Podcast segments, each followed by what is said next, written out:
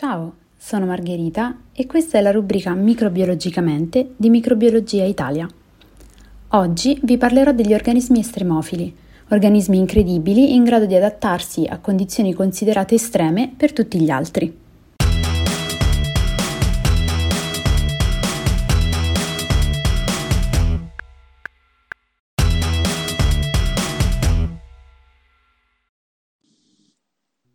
Esistono dei fattori ambientali che influenzano in modo particolare la crescita microbica, come la temperatura, il pH, la disponibilità di acqua e di ossigeno. Gli organismi generalmente detti estremofili sono capaci non solo di sopravvivere, ma anche di replicarsi in condizioni che, per la maggioranza delle forme di vita, sarebbero impossibili da tollerare.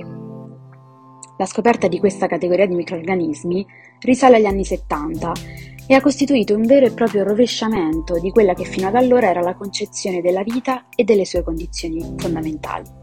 Infatti, la peculiarità degli estremofili, che è quella che li rende così eccezionali, non è tanto la capacità di tollerare certi habitat, bensì di avere un bisogno assoluto di questi per poter vivere.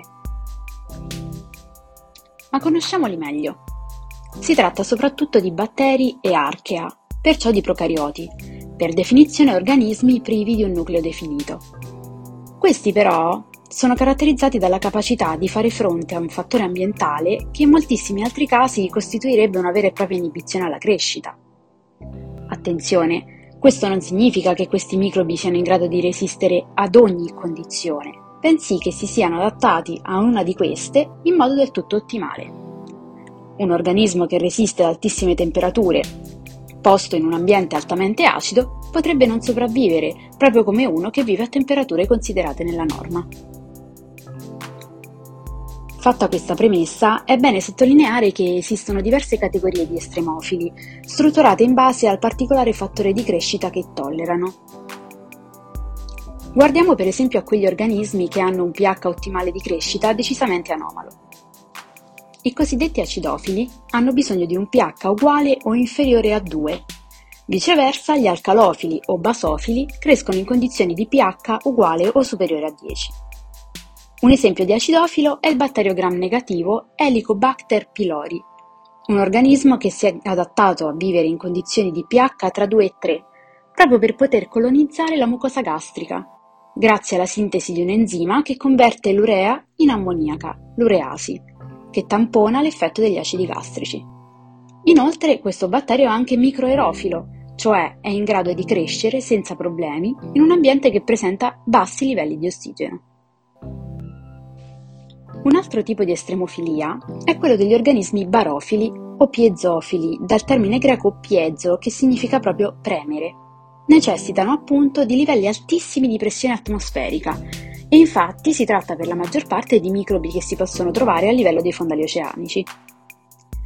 Colgo l'occasione per dire che esistono organismi estremofili anche tra i protisti, ovvero eucarioti, quindi organismi con un nucleo definito, ma caratterizzati da un'organizzazione semplice e non altamente specializzata. Proprio dei protisti appartenenti alla classe Xenophioforea sono stati ritrovati anche nella fossa delle Marianne, a una profondità di circa 10.000 metri, Pensate riescono a sopportare una pressione superiore ai 1000 bar. A proposito di mare, esistono estremofili che crescono a concentrazioni saline molto elevate. Si tratta degli alofili. Nel Mar Morto, notoriamente un habitat ricco di cloruro di sodio, vive un archeobatterio, Alobacterium salinarum, che è attualmente oggetto di studio al fine di renderlo una sorta di serbatoio di informazioni in condizioni avverse, vista la sua incredibile capacità di resistere in presenza di tali condizioni. Gli estremofili più famosi sono di certo i termofili, che richiedono temperature comprese fra i 50 e gli 80 gradi Celsius per crescere e proliferare. Gli organismi che crescono a temperature ancora superiori, anche superiori ai 100 gradi Celsius, si chiamano ipertermofili. Esistono anche microbi cosiddetti psicrofili, ovvero che vivono a temperature vicino allo zero.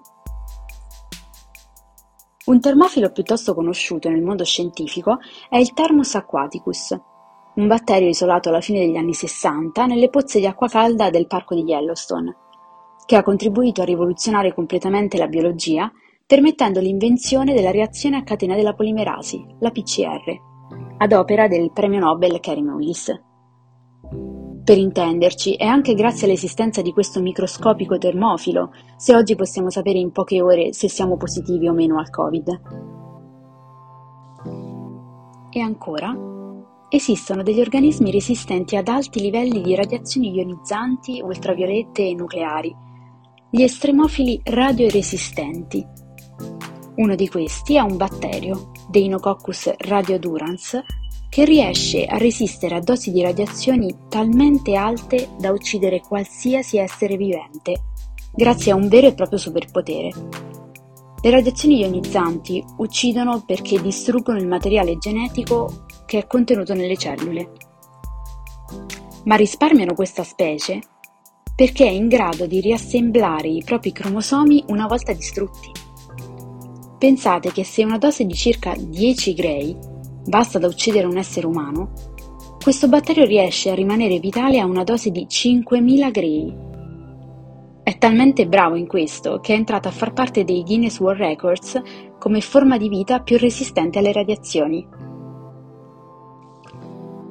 Vi starete certamente chiedendo il perché di questo elenco di microorganismi con i superpoteri.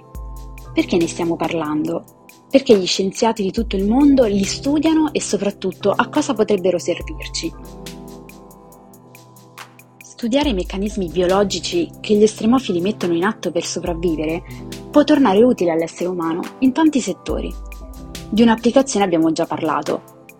Grazie all'enzima DNA polimerasi termoresistente del Thermus aquaticus è stata inventata la PCR, che ha reso possibile l'automazione di tantissime tecniche di indagine di DNA ed RNA, dal campo della medicina legale a quello della diagnostica molecolare, nel quale rientrano appunto le analisi relative al Covid-19. Un altro esempio, sempre in ambito sanitario, è dato da alcune sostanze tratte da questi microbi che si usano in ambito farmaceutico come eccipienti, per preservare i principi attivi dalla degradazione chimico-fisica e far sì che i farmaci possano essere distribuiti in tutto il mondo e possano essere anche utilizzati in autonomia dai pazienti. Gli estremofili ci aiutano anche nella vita di tutti i giorni. Molti dei detergenti che usiamo per lavare il bucato e lavatrice contengono particolari idrolasi, degli enzimi, che agiscono sulle macchie a basse temperature. E le patatine fritte che tanto amiamo non sarebbero le stesse senza enzimi tratti da questi organismi che permettono di distruggere una sostanza tossica che si crea in fase di produzione industriale, l'acrilammide. I protagonisti della puntata di oggi stanno dando un aiuto importante anche in un campo di applicazione scientifica molto affascinante, di cui abbiamo parlato nel primo episodio di questa rubrica, l'astrobiologia. Quando pensiamo ad ambienti estremi, infatti, non possiamo non pensare al sistema solare che abitiamo. Pianeti come Mercurio sono tra gli ambienti più inospitali per la vita per come la conosciamo. E quando cerchiamo la vita in questi luoghi, stiamo certamente cercando organismi in grado di vivere in condizioni estreme. Per questo sono attivi molti progetti in tutto il mondo che vanno letteralmente a caccia di estremofili, come l'Extreme Microbiome Project, che raccoglie campioni da siti in giro per il mondo, caratterizzati da condizioni estreme, come i tunnel di permafrost dell'Alaska o i laghi salati sottomarini del Golfo del Messico, alla ricerca di nuove specie di estremofili, per poterne studiare il genoma e i meccanismi molecolari che permettono loro di interagire con gli ambienti in cui crescono e proliferano.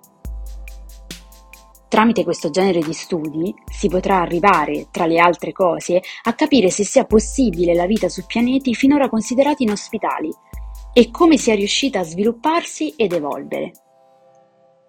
Come immaginerete, campionare questi organismi e soprattutto studiarli in laboratorio è molto complesso, ma porterà a scoperte scientifiche davvero rivoluzionarie.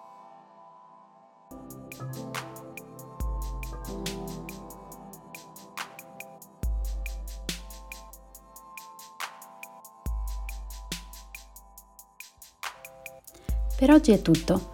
Spero che questo viaggio estremo vi sia piaciuto e vi ringrazio per l'ascolto. Per altri episodi continuate a seguire il canale di Microbiologia Italia. Ci trovate anche sulle principali piattaforme social e sul sito www.microbiologiaitalia.it. Ciao!